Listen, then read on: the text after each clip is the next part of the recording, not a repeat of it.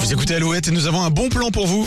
Alouette, le geste en plus. Ce matin, on parle d'une application qui vous permet de nettoyer la nature tout en gagnant des cadeaux. C'est une, c'est une application euh, française qui s'appelle Trashback. Euh, Jeu de mots avec cashback qui consiste à, à vous offrir des bons de réduction chez les euh, commerçants partenaires. C'est exactement ce que propose l'application créée par Rémi.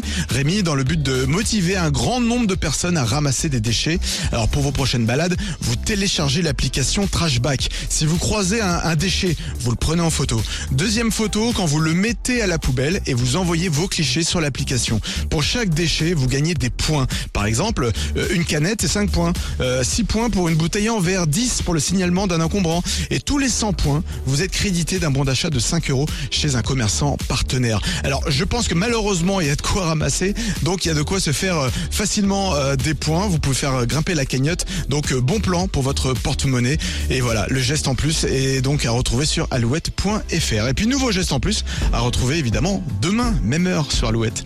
Voici Rosaline, Snap. It's 4 a.m. I can't turn my head off. Wishing these men